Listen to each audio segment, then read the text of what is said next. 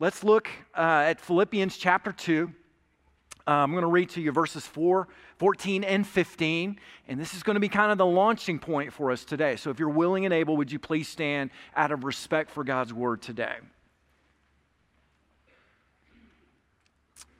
The Apostle Paul writes this Do all things without grumbling or disputing, that you may be blameless and innocent children of God, without blemish in the midst of a crooked and twisted generation, among whom you shine as lights in the world. This is the word of God for the people of God. You may be seated. All right, so the topic today, I, w- I want to just kind of share a little bit about the election. And I want to ask, let me just get a little audience participation thing going here, okay? Raise your hand if you are enjoying the chaos, the tension, and the drama of the election season. Can I see a show of hands? All right, we got a few uh, honest people here. Very good. How many of you, raise your hands um, if you can't wait for all this to be over with, all right? what a dumb question, right? Um, how about this? Raise your hand if you get nauseated when somebody brings up the subject of politics in a conversation. You just like want to just let, yeah, okay. Uh, how many of you are like me and you're the one who brings it up in conversations? Yeah, that's, that's what I do. Yeah. Um, how about this? Um, how many of you have watched, you know, all the debates or most all of them? Raise your hand.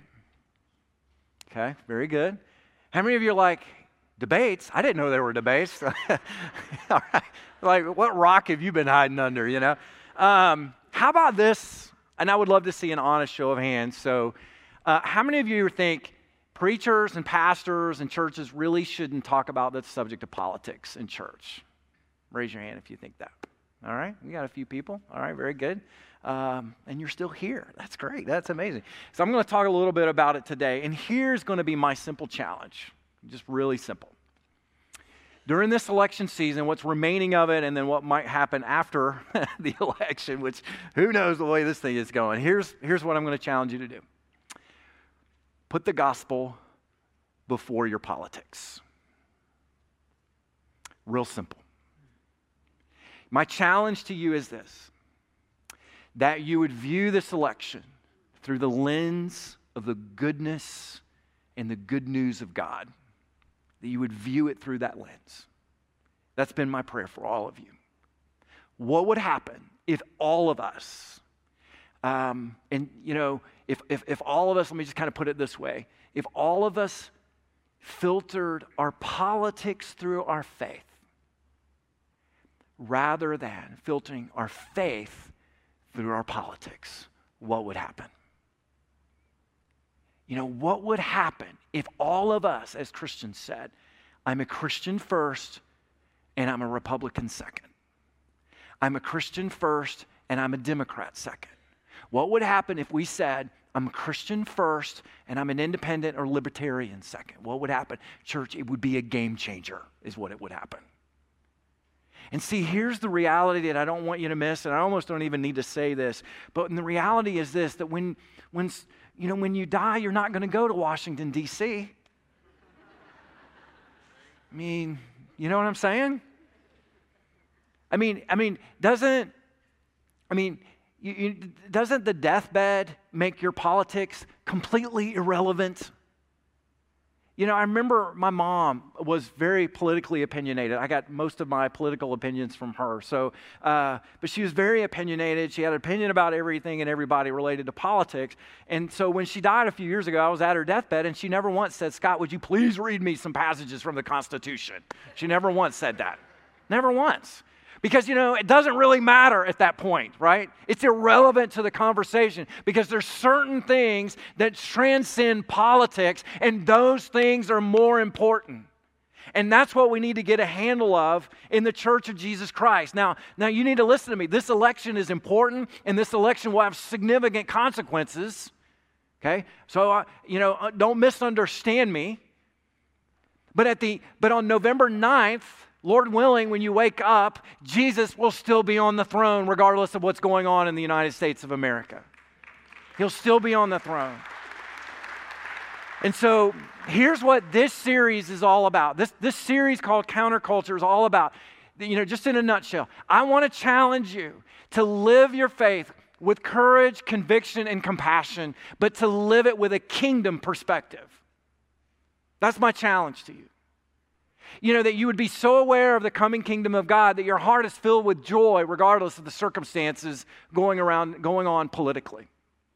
That your heart would be, you're so aware of what of the, the coming kingdom of God that your heart is filled with purpose and energy and passion as you wake up every day because of what you know is coming in the future. That's, that's the challenge. That we would understand, church, that living with a kingdom perspective means living light in the reality that one day Jesus is going to set up his kingdom on the earth. And he will put all of his enemies underneath his feet. That the Bible says that heaven is his throne and the earth is his footstool, and of his government there shall be no end. That you would live with such a mindset about that that you're good on November 9th. You're good. You're joyful. That you would realize in your mind and in your heart that what the scripture teaches is that Jesus came first as a servant, but one day he's coming as king. And that one day he's going to be setting up his kingdom on this earth to, for a literal reign in the new heaven and new earth. He's going to be our king. And what's interesting about the present election is this that the, the candidates that most of us will be casting a ballot for, you know, those, ca- those candidates are flawed and we it makes us long for i mean we just kind of wish we had a new set. It's like can we just start over? Can we just back up a bit and, and do a mulligan on this all right? So that we get two more candidates that are maybe a little bit less flawed. That's what we all want. But i would call your attention to what this has really stirred within us is a desire to be ruled by a perfect and loving king. That's what we really want that's what our hearts are crying out for, is to be ruled and to be part of a government where justice and love and grace and truth rule the day. Isn't that what you long for? Isn't that what you want? And the, the, what the Bible teaches is that day is coming. That day is coming just as sure as, you know, anything you can you can bet, bet the, you know, your life on. And so, what this really means is for the church, and this is what I think we've really missed, is that we've gotten so wrapped up in politics that we've gotten our eyes off the coming kingdom of God. We've gotten so wrapped up in the political process, which is going to be just as broken after Election Day, by the way. There's going to be still gridlock, right? So let me just save you the frustration and just encourage you to focus your eyes on the coming kingdom because, because here's what we've missed. The church is supposed to be really an enclave of the coming kingdom of God. You see, the kingdom of God has already come to the earth. It's now, but it's also not yet. It's kind of like after the Allied forces landed on D Day, you know, on the, on the shores of Normandy. Basically, when they landed, the war was over, but they still had to fight the battles. Okay? Can I tell you something, dear Christian? The war is over, but we got some battles we still got to fight. And Jesus has won the battle. And what the church is supposed to be is a model of the coming kingdom, the coming reign of Jesus, so that when outside people look inside, they're like, dang, what's going on there? You're like, oh, this is just the reign of Jesus. We're modeling it to the world. What love, truth, and justice looks like should be right here in this room. All right, so we're not perfect, but we're getting there. God's taken us there. And so that's what the coming kingdom of God is all about. So, what that means is that everything that you and I do matters. Everything. Your job matters. You're a school teacher, you're a stay at home dad, you're a baker, you know, you're a butcher, you're a candlestick maker. I don't, I don't know what it is you do, but it matters. Why? Because everything that we're, we, we're called to do now is prepping us for life in the coming kingdom of God. You know that your marriage matters. That's why you need to guard and protect your marriage, because your marriage is a symbol of the coming kingdom of God. Your parenting matters. Your discipling of little ones matters. So that's, it matters because all of that is prepping us for the coming kingdom of God. Your generosity to the church, your service to the kingdom, you know, your sharing the gospel, you getting, you know, a rational, you know, uh, defense for your faith down, all of that matters because all of that is preparing you for life in the kingdom. Every single day of your life matters. And so uh, it is preparing us for the kingdom. Jesus says, If you've been faithful with the little that I have given you, I will give you much. Now, you just think about that. And so one day, God is going to keep his promise, and he's going to make a new heaven and a new earth and it's going to be just as real as rain, okay? And so now, here's the thing we got to kind of transition to this. If we're going to live counterculturally, and counter, living counterculturally is just living with a kingdom mindset. Most people live, they're focused on the earthly kingdom, you know what I mean? And all the frustrations with that. But what I'm asking you to do is lift your eyes above that and see the coming kingdom. And so to live counterculturally, we need to understand the culture that we're currently living in we kind of need to know which way the winds are blowing right now. And we need to know the ideas that are fueling the revolution that is really taking place in our culture. We need to be able to discern those. And what I mean by that is there is a moral revolution taking place in our country. It's, it's happened really over the last seven to eight years, and it all has to do, it's all focused on sexuality. That's really the root of it. And so we're seeing um, the fruit of it over the last few years. But really, the seeds were planted back in the 60s, and now they're, they're popping up through the ground. So it really shouldn't be surprising, and it didn't happen overnight. It happened over time, but there is a moral revolution just in the last, just in the last few years.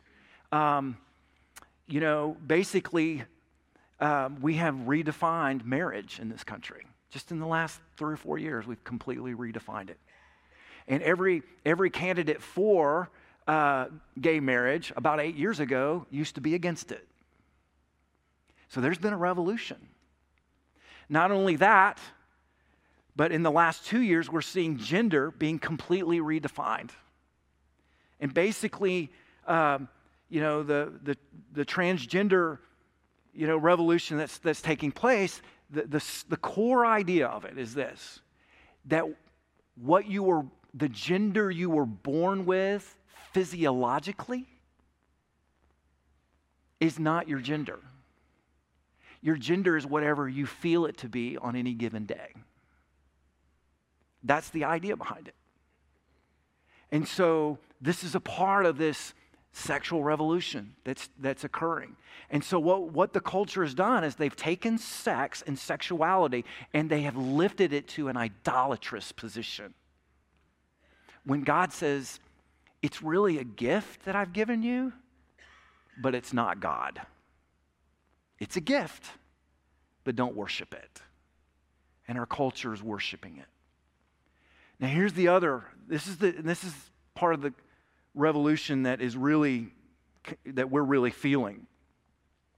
And that is this that tied to this moral revolution is you know just a radical intolerance and a demonization of anybody that disagrees with the, revol- with the revolution. So, what is being preached is tolerance. And, and, and yet, if you disagree with the revolution, the message is we can't tolerate you anymore. And that's what's being said. And so this is just kind of, I'm not exaggerating this. I'm not blowing this out of proportion. I'm just communicating to you reality. I think if we're going to live with a kingdom perspective, we have to be realistic about where we are. Let me give you some examples. These come from the American Center for Law and Justice website. So I just spent five minutes on the website and I pulled I had to I had to trim the list down because there were just so many. But I just want to talk to you what's happening is our religious freedoms are being curtailed in this country, and it's happening right in front of our very eyes. Uh, let me give you some examples. In New Jersey, New Jersey officials revoked part of a church's tax exempt status, because they found it guilty of discrimination because the church refused to rent a part of its facilities for a same sex marriage ceremony. So they said to that church, You can't be tax exempt anymore because you discriminate. Nurses in state funded hospitals around the nation have been threatened with termination for refusing to participate in abortion procedures on religious and moral grounds. There was a postgraduate counseling student in, the, in a state university in Michigan who was expelled from the program for asking. She just asked a question if she could refer a homosexual client to another counselor.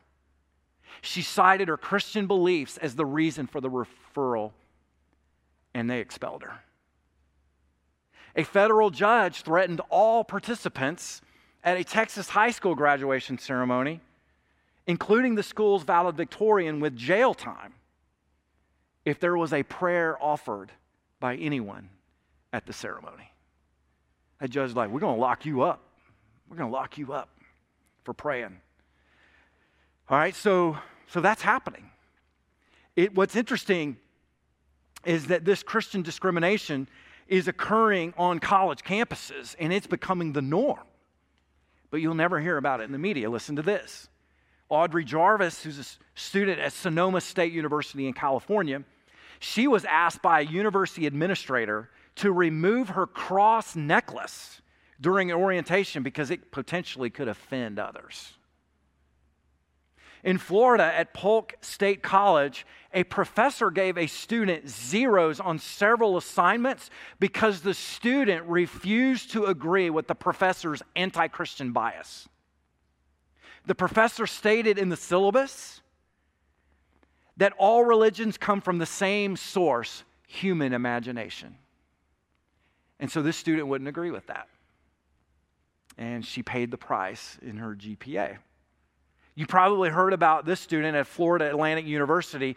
This student in class was reportedly ordered to write the name of Jesus on a sheet of paper and then stomp on it. Now, church, I could have gone on and on and on and on. I had like 10 others examples of this that are just, you know, happening. Um, but the thing is, the thing I want you to see is things have really changed. The winds are blowing in a different direction.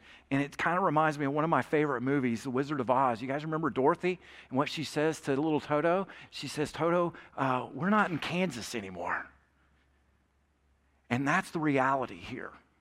We are no longer in Kansas. I think that we find ourselves as Christ followers in an increasingly antagonistic, pluralistic, secular culture. That's the reality.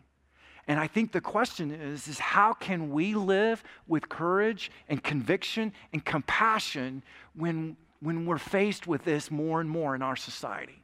In fact, I would make the case, church, that we are becoming as Christians more and more of a minority, and I don't think that's a bad thing. I really don't. I don't think it's a bad thing at all because I think it's going to make us decide what's more important our faith or our comfort. And I think that's going to be a very healthy exercise for people that attend church regularly in this culture. Now, I ask the question is there a place where the scripture talks about what it means to live as a minority? Is there a place in the scripture that really just unpacks what it means to live as a God follower in the midst of a culture that's just really antagonistic and hostile?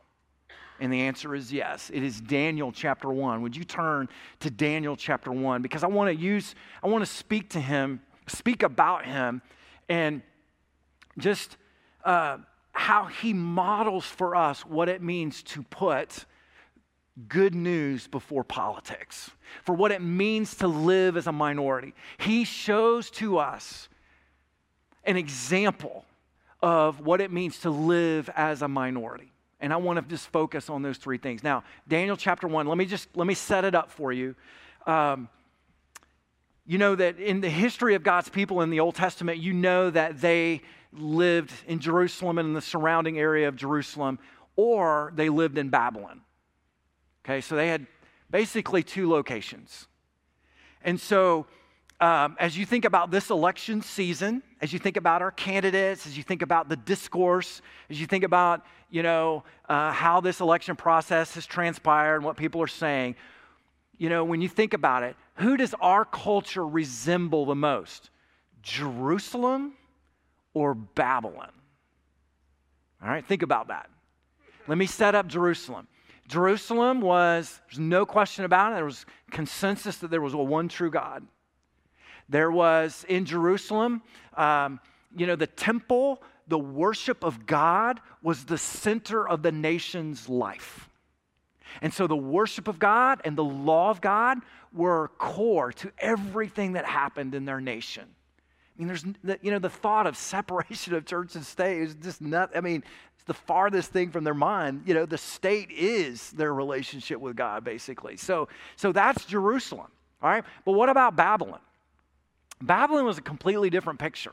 You want to talk about polytheistic, you want to talk about many gods, you want to talk about idols, you want to talk about a melting pot of religions and ideas and customs and practices. Do you want to talk about there was no consensus on sexuality at all? The phrase was in Babylon, anything goes when it comes to sexuality. Anything goes. So, as much as things change, they really stay the same, don't they? So, my question is where do you live? Do you live in Jerusalem right now or do you live in Babylon? What do you think? Somebody said Bargersville. I'm not, that's not where I'm, that's, no, I'm, you're, not, you're not following me here a little bit, all right? I would submit to you that we are living in Babylon today. And I would say to you that there are some of you in this room that you are longing for a return to Christian America, and that is a return we are not going to see okay? I think the problem in the church is we have been we have been longing for a return back to Christian America. And I just don't think that's where we're going. I think the reality is this that God wants us forward thinking and forward looking, anticipating and excited about the coming kingdom of God. We don't need to mourn the past as much as we need to anticipate and work towards the coming of the kingdom in the future. Does that make sense? And that's that's at the heart of this. That's what I believe Daniel does. That's how he was able to live in this Babylonian culture with joy because he anticipated the kingdom. Let me show you in three ways. Number one, would you write this down? Living in Babylon means this that God's people do not despair. Living in Babylon means this that God's people do not despair. Now, some of you are like, what do you mean by that?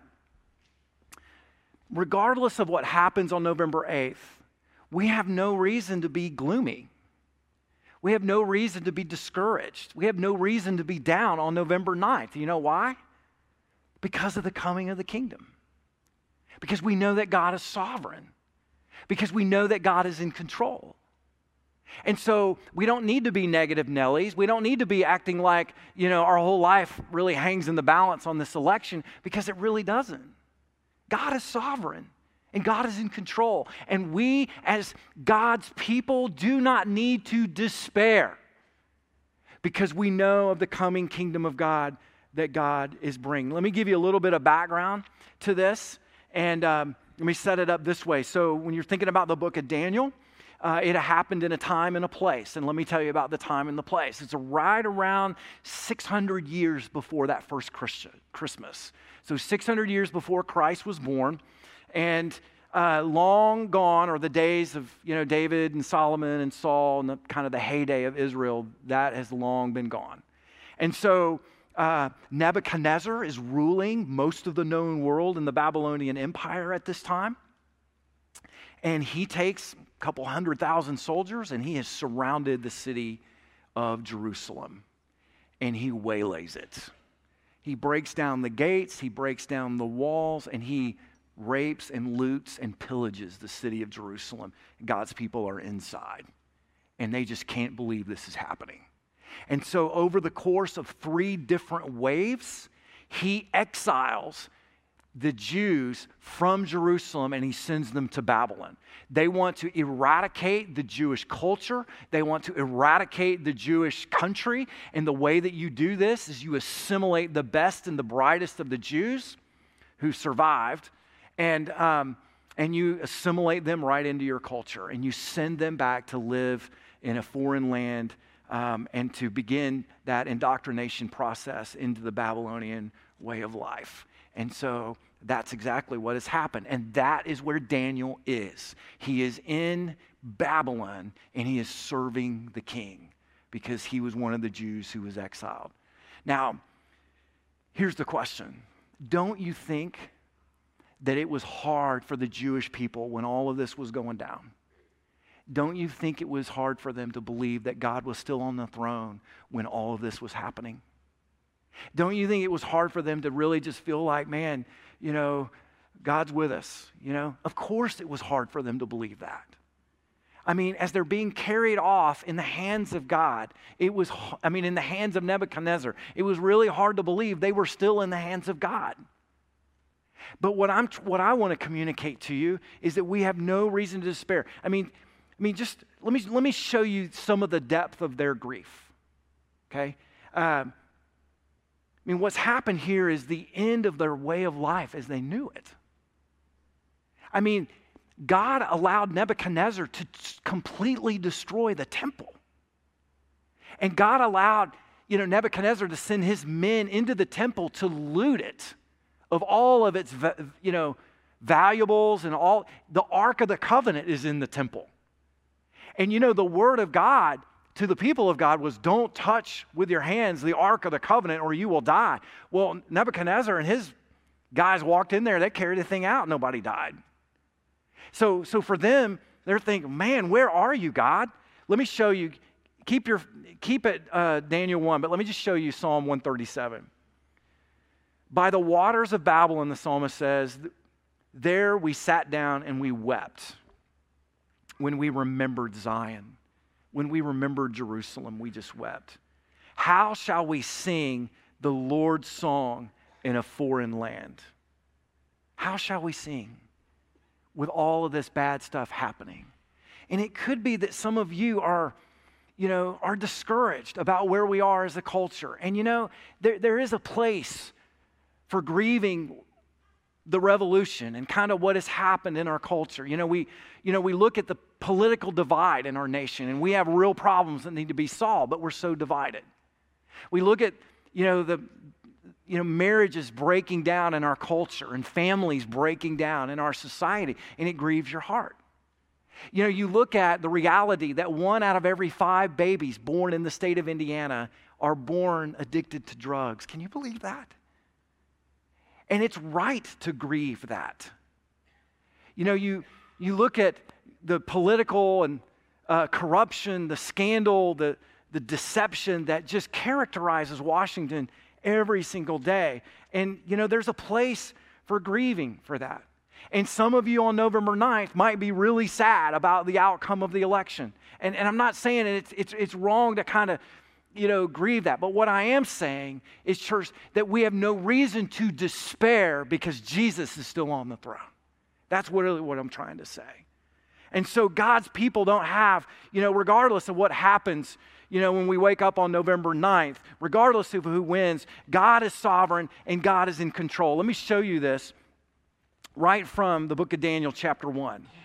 Let me read to you just the first two verses and just give you a little bit of perspective on this. In the third year of the reign of Jehoiakim, king of Judah, he was the king of Israel at that time, uh, Nebuchadnezzar, king of Babylon, came to Jerusalem and besieged it.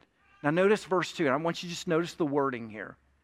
And the Lord gave Jehoiakim, king of Judah, into his hand.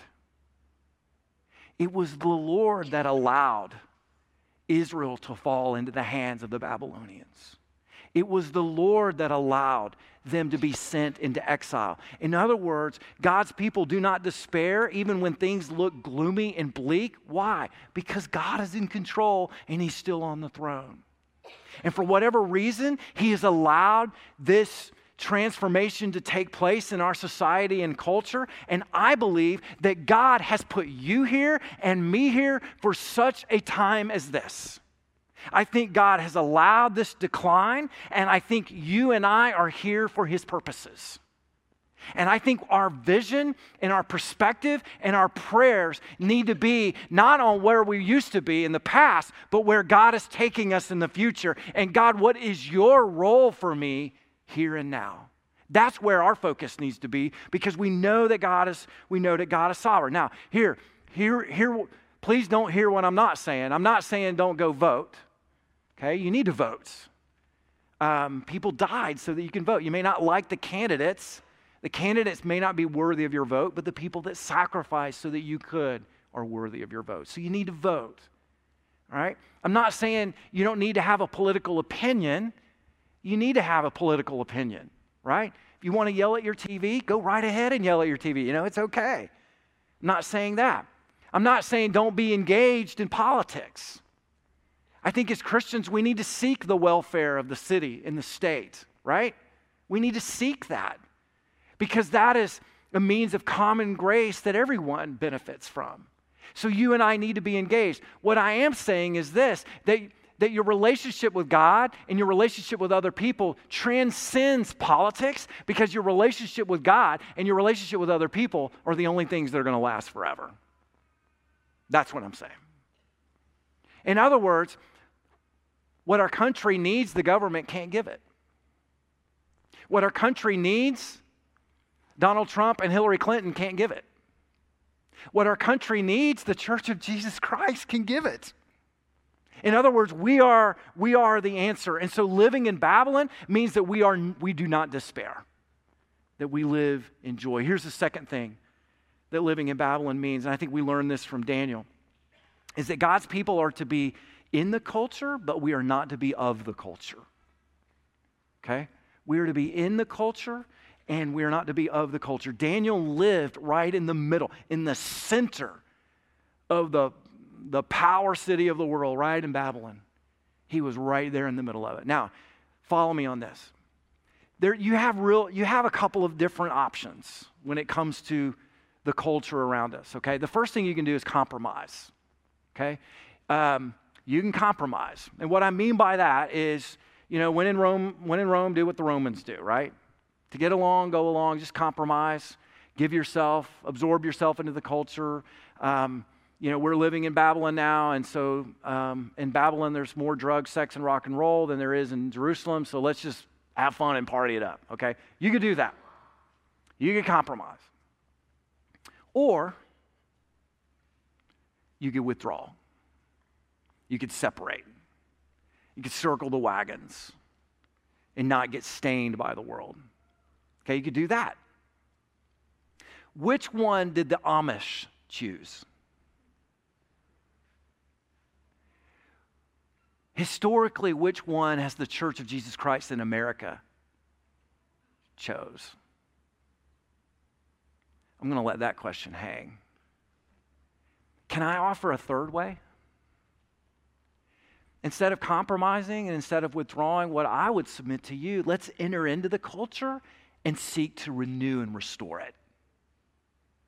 Let's be ambassadors for the coming king and prepare for his arrival. Let's do that. One of the things that you notice is the Bible says, Greater is he that is in you than he that's in the world.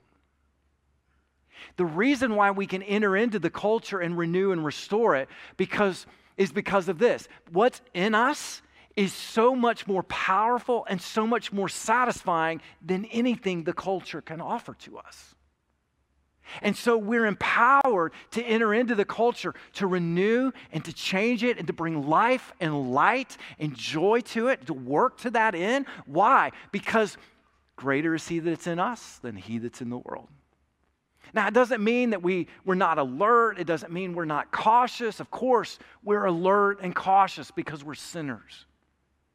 But the reality is, is we, we've been invited to join God's work in, in building and, and sprouting this kingdom on the earth. He's invited us to join Him in this, and God has given us an ability to be part of that work. What you see in Daniel chapter 1 is Daniel goes to school and he learns the ways of the Chaldeans, he learns the ways of the Babylonians. What you see is Daniel has a job basically working for Nebuchadnezzar. He works his way all the way up in the administration because he's so gifted. And not only that, but Daniel, which is a Jewish name, has been given a Babylonian name, Belshazzar. So, what you see is you see Daniel entering into this antagonistic secular culture, but he's living his faith, he's living out his relationship with God. Does that make sense? And that's what you see in Daniel chapter 1. Now, um, let me just kind of throw this out to you. You guys remember? Y'all remember the verse uh, when we we used, used to use it a lot, but there's a verse in Jeremiah 29, and it goes like this, and you probably have it on your wall screensaver or something. For I know the plans I have for you, declares the Lord plans to prosper you and not to harm you, plans to give you hope in a future. You guys remember that? It's Jeremiah 29 11. Now, we always get the verse, but we never get what goes before it. You want to hear what goes before it? God is speaking through the prophet Jeremiah and giving the people a message. The, the people that he's speaking to are living in Babylon that verse is aimed toward the people living in Babylon. And what it says prior to that is I want you to get married. I want you to have kids. I want you to get jobs.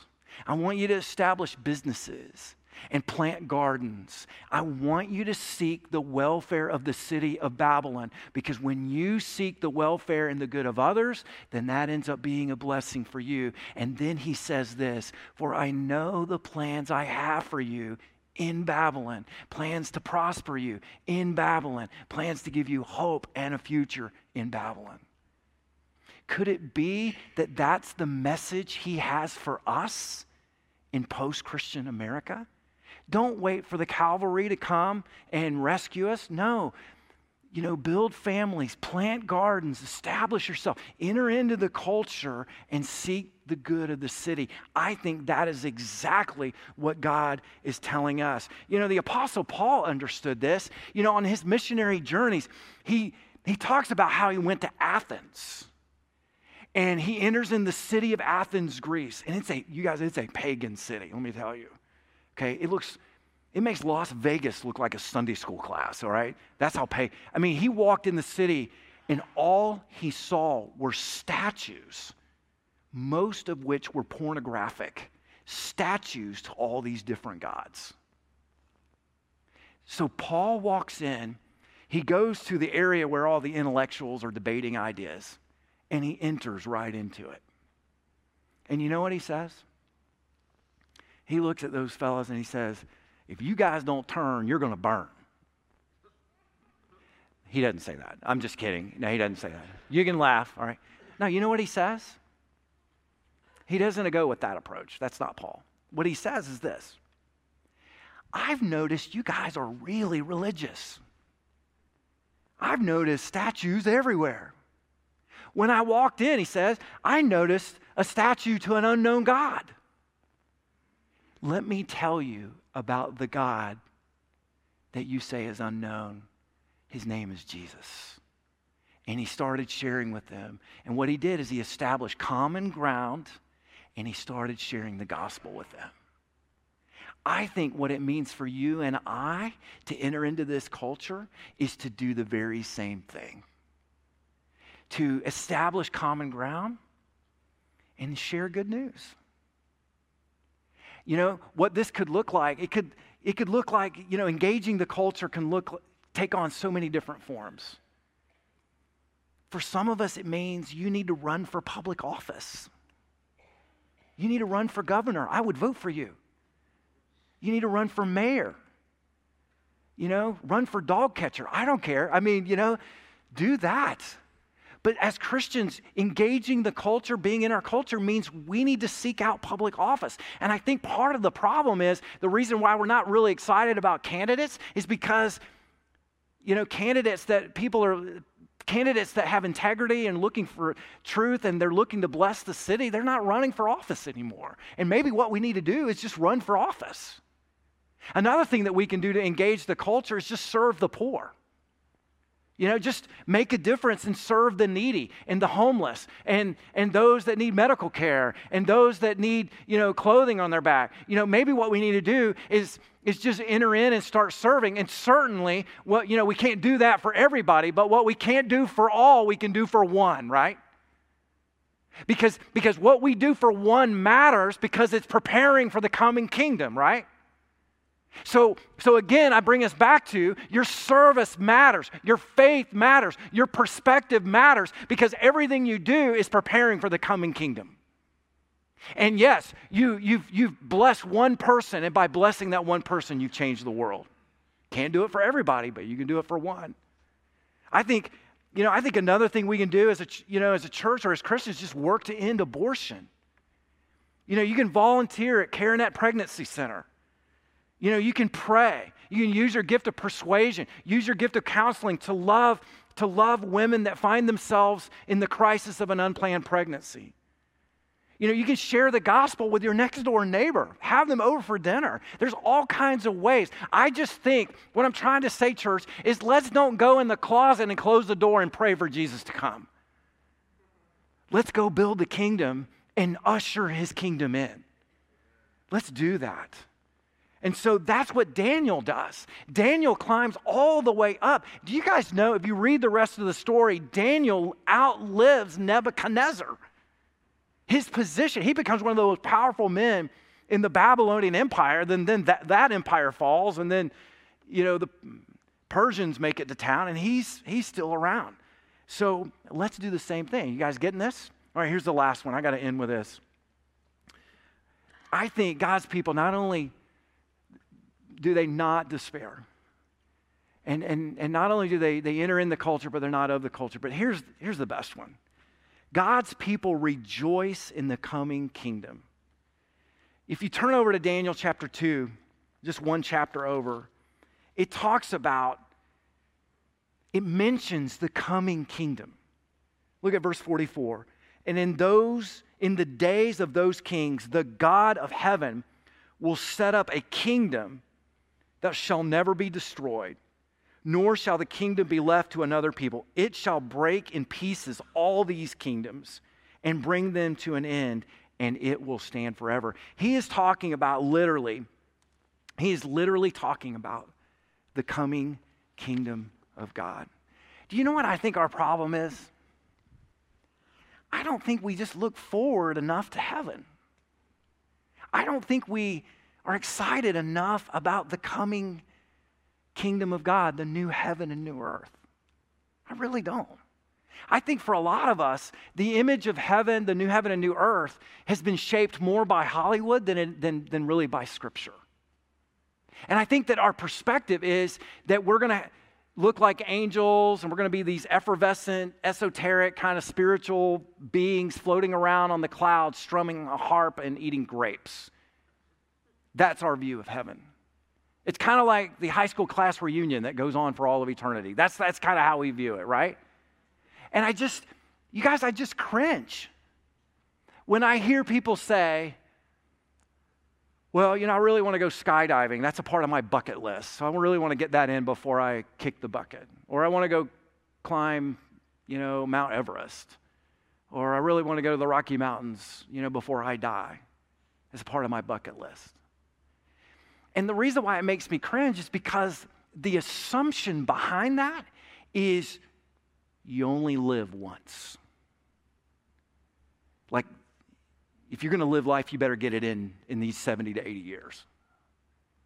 Because after that, you're going to be strumming a harp, eating grapes, floating on a cloud. Does that sound like heaven to me? No. Sounds like hell. That's what it sounds like right? Here's the thing there's nothing wrong with those things. But we're making an incorrect assumption that we got to live life before we die because there ain't no life after we die. You got, listen, church, you got 70 quadrillion trillion years to plan out your bucket list. And then after that, you're just getting started. That what we have in front of us is mission and adventure. That's what's coming in the new heaven and new earth. Can I, you don't believe me? Let me show you. Can I show you just three scriptures real fast? Look at Luke 12, 32. I tried to pick ones that you may not be familiar with. Um, he talks about the coming kingdom. Jesus said, Fear not, little flock, for it is your Father's good pleasure to give you the kingdom. Now, when we read that, we think, oh, he's talking about getting saved. No, no, what he's talking about is the kingdom, like the reign of God on the earth, the new heaven and new earth. Look at 2 Timothy 2:11. This saying is trustworthy for if we died with him, we will also live with him. If we endure, we will also reign with him. There is scripture after scripture that talks about as children of God, we will reign with Jesus. We will rule with Jesus in the new heaven and new earth. Some of you are going to be governors in the new heaven and new earth. Some of you are going to be mayors in the new heaven and new earth. Did you realize that? Like, I don't know the implications of all that. I just know what the scripture teaches. Look at Isaiah. Look at this prophecy. The wolf shall dwell with the lamb, the leopard shall lie down with the young goat, the calf and the lion and the fattened calf together, and a little child shall lead them. The cow and the bear shall graze, their young shall lie down together. And the lion shall eat straw like the ox, and the nursing child shall play over the hole of the cobra. Why don't you go try that one today? You know what I mean? No, we don't want to try that because the world's fallen, the world's broken. But one day he's going to lift the curse, right? And the weaned child shall put his hand on the adder's den. They shall not hurt or destroy any in all my holy mountain, for the earth shall be full of the knowledge of the Lord as the waters cover the sea. That is the coming kingdom where Jesus lifts the curse, he does away with sin. You know, Satan and all of his demons are gone, and his children are left there to play. A place where there'll be no more tears, no more pain, no more death, no more cancer, no more hair loss, no more unemployment, no more any of that stuff. It's over. And so one day, God will take away everything hard in your life and He's going to give everything to you good. And don't you love the fact that Jesus Christ himself lived a counterculture? He didn't hide on his throne in heaven. He entered this dark and sinful world and lived the life that he's calling us to live. And he gave his life so that you and I could have the kingdom of God. Isn't that great news? Isn't that awesome? That's where He's taking us. And so you have every reason to be joyful and to be at peace today. Let's pray together.